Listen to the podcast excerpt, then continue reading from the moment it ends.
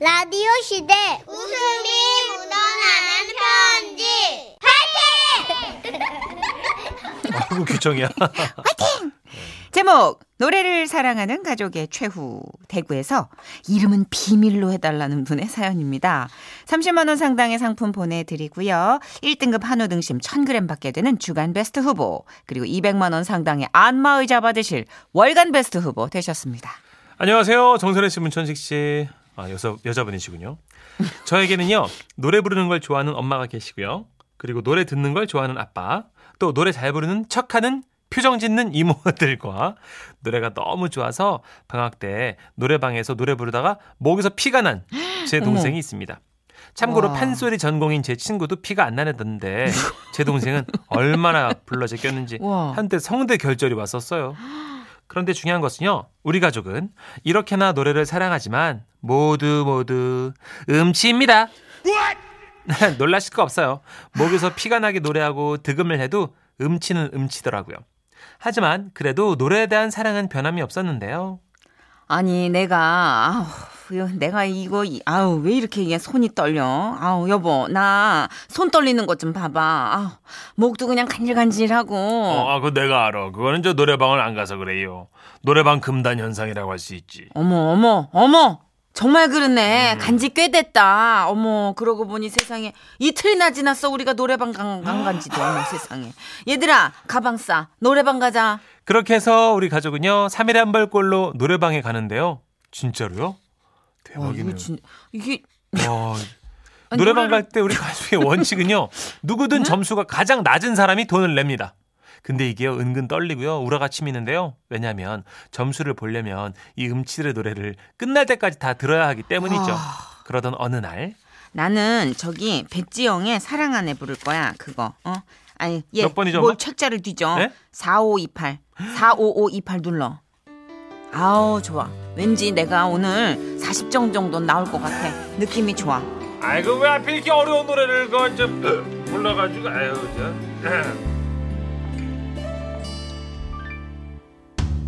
그러려고 그랬어. 어, 잘 차고 들어갔네요. 돌아가려고. 너의 차가움엔 그래. 다 이유 있 었던 아우, 너- 거야. 아유 진짜. 아이고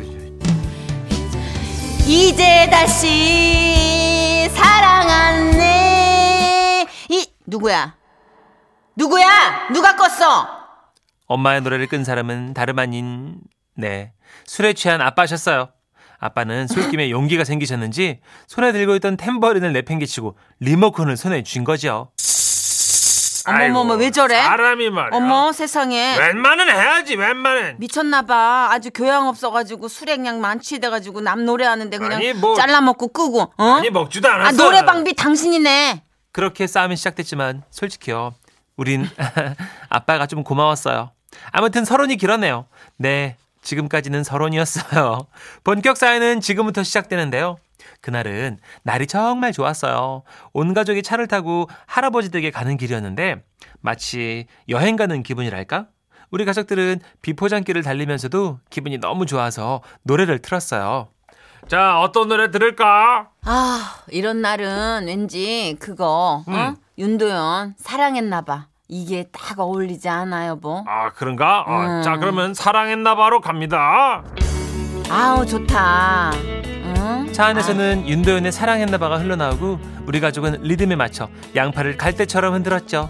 그리고 마침내 후렴 부분에 이르렀을 때 자, 다 같이 사랑했나봐 잊을 수 없나봐 자꾸 생각나. 아우, 내- 내려. 그걸 낮춰야지. 그렇게 하면 안 돼. 왜 하나 봐.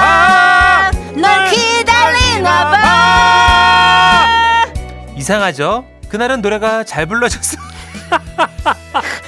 어디가 잘 불러졌어요? 어디가? 남들은 뭘 할지 모르겠지만 우린 정말 만족스러웠죠. 문천식 씨가 뭘 한다고 그래요 지금? 참.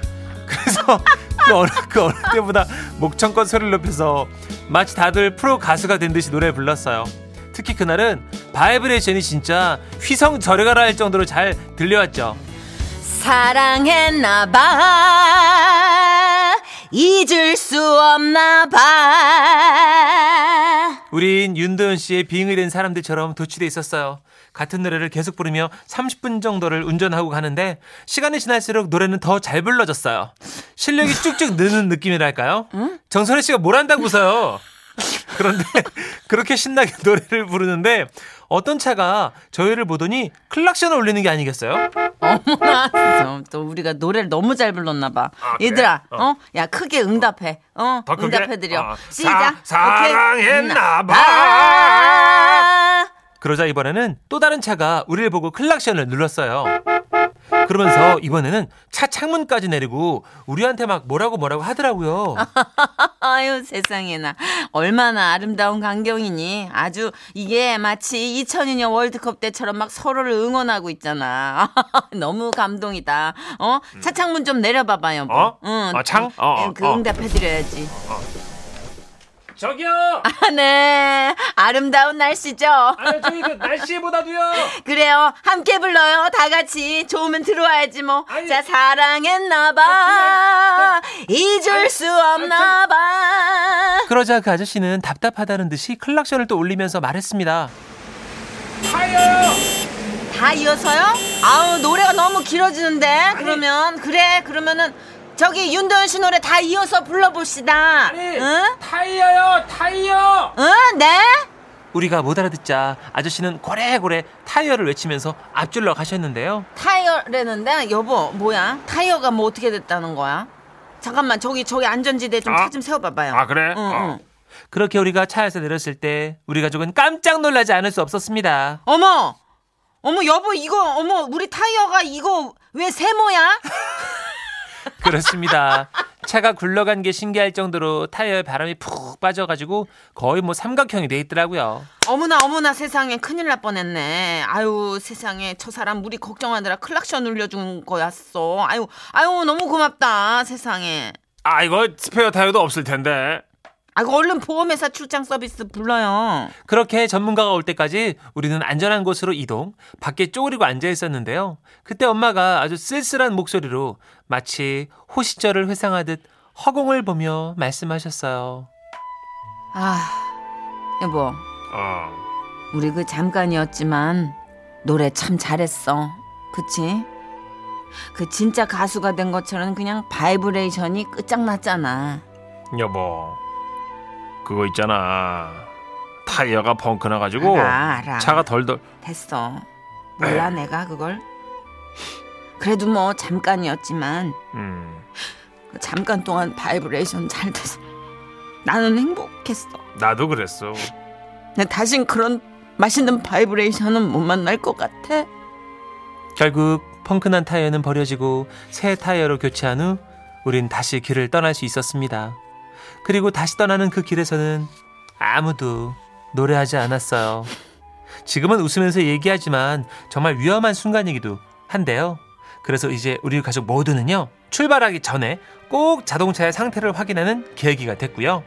잠시 실망은 했지만 여전히 노래를 사랑하기에 요즘도 우리 가족은 블루투스 마이크 하나면 5시간은 기본으로 노래한답니다. 이제 다시 사랑하네. 총 맞은 것처럼.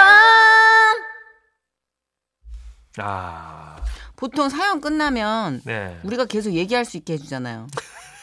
아, 왜 꺼?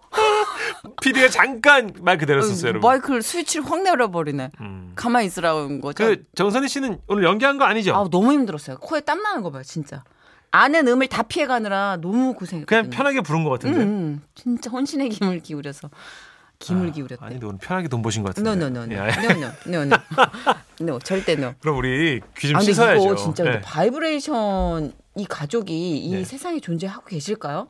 너무 소설 같고 영화 같은 가족 아니에요? 아. 영화의 한 장면 같아요, 진짜. 예, 실제 좀 만나 뵙고 싶긴 해요, 이 가족. 지금 대구에 사시는 저희는 주소가 있거든요. 네. 예. 그러니까 이게 자동차 이게 달아가지고 탁탁탁탁탁탁 아, 아, 아, 아, 이거죠. 아, 아, 아, 어. 그래서 바이브레이션이 된 어, 거죠. 요철 지나듯이 한 건데 그걸 바이브레이션. 요철보다 차- 강하게. 그렇죠, 그렇죠. 두 번 다시 그런 맛있는 바이브레이션은 사고 못 날. 정도의 어떤 그런 흔들림, 떨림. 아, 이건 진짜 저희가 읽어 드리면서도 예. 너무 현실적인 감각이 없는 느낌? 아, 특집 때 한번 모시고 싶긴 어, 하네요. 캐릭터가 진짜 죄송한데 저희 특집 때 가족 모시고 노래방 한번 하면 안 될까요? 그러니까 노래 잘하는 사람 다 음, 빼고. 음. 어. 연락 한번 드려보는 게 어떨까요? 왜냐면 설 같은 때 잠깐이라도 그래 좋다. 정선우 씨도 한 곡 하고. 아, 내가 하면 이분들 너무 기죽을 텐데 아니 자신감 갖죠. 그럴까? 자 노래 한번 들으면서 우리 음정 찾아가죠. 예, 원래는 이런 노래예요. 예. 백지영 씨입니다. 사랑하네. 지금은 라디오 시대. 웃음이 묻어나는 편지. 아이고, 배야. 제목 착한 누나 나쁜 누나 경기도 용인시에서 김명신 씨가 보내주신 사연입니다. 30만 원 상당의 상품 보내드리고요. 1등급 한우 등심 1000g 받게 되는 주간 베스트 후보 그리고 200만 원 상당의 안마의자 받으실 월간 베스트 후보 되셨습니다.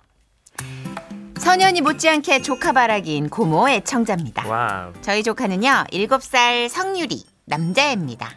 내 조카니까 예쁜 건 당연하겠지만, 헉, 얘는 좀 달라요. 엘리베이터에서 동네 어르신을 만나면 두 손을 공손히 모은 채 엉덩이를 뒤로 쭉 빼면서 인사를 하고요. 안녕하세요 할아버지 건강은 괜찮으세요? 이러고 안부 인사를 여쭙니다. 그리고요, 자기보다 고작 한 살 어린 동생이 학습지 풀기 싫다고 때를 쓰잖아요? 그러면 등을 토닥토닥 하면서 동생아, 공부는 원래 힘든 거야. 근데 너 그거 아니? 오빠만큼은 나이 들면 너 힘들다. 그러니까 그냥 해라. 인생이 그런 거야. 몇 살? 몇 아, 일곱 살이에요? 살인데 이제 또? 최민수 흉내를 내라 그래가지고 또. 이렇게 에어른 코스프레를 합니다. 어. 인사 잘하고 낯도 안 가리고 하는 말마다 척척 받아치는 말솜씨에 동네 어르신들 사랑을 독차지하는 성유리. 이쁘죠. 그럼요. 근데 그런 성유리도 어찌됐건 보호받아야 할 어린아이잖아요. 세상도 험한데 모르는 사람도 무조건 따르는 아이가 걱정이 됐습니다. 그래서 성유리네 집에 놀러 간 날 성유리 엄마 그러니까 올케와 얘기를 나눴죠. 올케 성유리 있잖아. 낯선 사람 따라가지 말라고 단단히 교육 좀 시켜야겠어. 아 나는 쟤 저러다 누가 데려갈까봐 겁난다니까. 아 걱정 마세요 형님. 제가 얼마나 철저하게 가르치는데요. 겁을 하도 많이 줘가지고 절대 안 갈걸요? 그래 그래? 그러면 이참에 테스트 한번 해보자. 성유라 너 이리 와봐봐. 왜요, 고모? 아 이리 와봐. 네. 우리 우리 성유리 고모가 뭐 하나 물어보려고요. 네. 성유리한테 어떤 엉아가 와가지고 맛있는 과자 사준다고 같이 가자 그러는 거야. 그러면 그 엉아한테 뭐라 그럴 거야? 싫어요. 엉아 모르는 사람이잖아요. 오! 고사리 같은 손으로 주먹을 꽉 쥔 채 말하는 조카를 보니 너무 흡족하더라고요. 기특한 마음에 단계를 좀 높여봤죠. 음, 잘했어, 잘했어. 아이고. 네. 그러면 이번에는 모르는 아줌마가 와서 성유라 엄마가 마트에서 기다리고 계시거든 아줌마랑 엄마한테 갈까? 이러면 이러면 어떡하지? 어, 엄마한테요? 어? 어? 고민하는 성유리가 너무나 귀여웠던 저는 고개를 가로저으며 부정의 의미로 힌트를 줬습니다. 그러자 눈치 빠른 성유리 어, 가면 안 되지요? 그렇지. 딩동댕. 정답. 헤헤헤.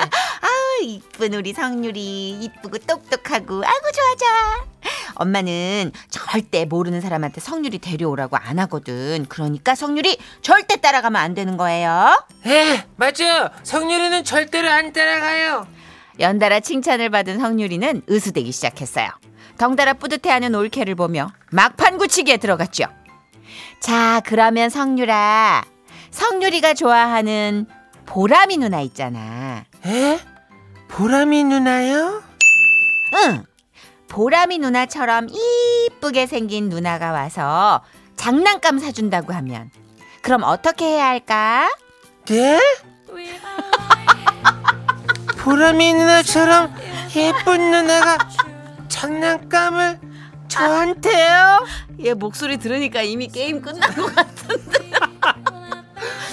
아, 성유리는 이미 남자였나 봅니다. 보람이 누나란 말에 입이 귀에 걸리더니 다음 질문을 듣고는 일곱 살 인생 최대의 난관에 부딪힌 표정이었는데요. 허, 요 녀석 봐라. 하는 마음에 마지막 잽을 날려봤어요.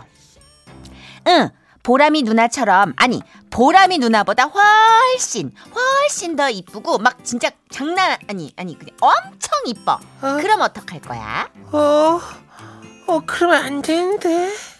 의기양양하던 올케 얼굴이 썩어가기 시작하더군요. 그렇게 철저히 교육한 아들이 여자 때문에 그것도 여자들의 공공의 적 예쁜 여자라는 말에 뿌리채 흔들리고 있었던 거죠. 저, 저기 서- 서- 성유라 엄마가 뭐라 그랬지? 모르는 사람 따라가지 말라고 했어 안 했어? 올케 올케 흥분하지 마. 아. 응? 흥분하지 말고. 보람이 누나는 착하잖아. 그러니까 그 이쁜 누나도 착할걸. 어때요? 어린 문천식이 따로 없었죠. 아, 내가 왜 그러고 아니 이 공식은 문천식 씨가 만든 공식 아닙니까? 예쁜 누나 성선설을 주장하는 성유리와 아유. 20년은 더 키워야 들을 줄 알았던 얘기를 땡겨 들은 올케. 그 사이에 끼인 저. 누군가는 이 사태의 끝을 맺어야 했습니다. 성유라, 그 예쁜 누나는 보람이 누나가 아니라니까. 모르는 사람, 그냥 모르는 누나야. 그러니까 절대로 따라가면 안 되는 거야. 알았지?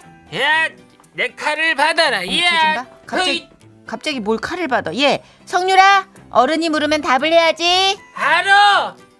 너 이놈의 수기, 너 지금 고모한테 반말하는 거야? 아니 그게 아니고요. 그 이쁜 누나는 착한 누나라니까요. 그런 게 어딨어? 그 누나는 보람이 누나가 아니라니까.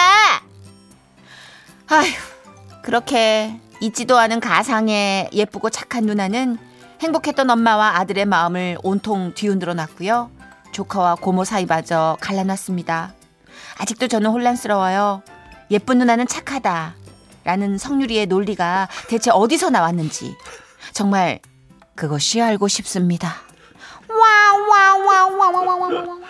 아이고. 예쁜 여자는 착하다라는 논리는 배운 게 아니라 그냥 그냥 우리 눈코입처럼 여기 안에 이렇게 마음에 새겨져 있는 거예요. DNA로 예, 눈코입처럼 그냥 들어 있는 거예요. 좋텐다. 아이고 참 정말 누구 아들 아닐까 아이고 참 이러면서. 음. 근데 지금 이게 일곱 살이면 알아요 충분히 알아요. 알아요. 음. 예. 그뭐 어린이집 유치원에서도 뭐 다 여자친구 있고 남자친구 있고 이럴 때기 때문에 예, 안다니까요. 그러니까요. 아 헛헛하네요. 예. 이승기 씨의 노래로 더 헛헛해져야지. 성률의 미래입니다. 그렇죠. 그 앞에 이름이 있을 거예요. 성유리의 그 보람이 누나 아니면 그 누군가의 보람이 누나가 있을 거예요. 보람이 누나는 내내 여자라니까. 여자라니까.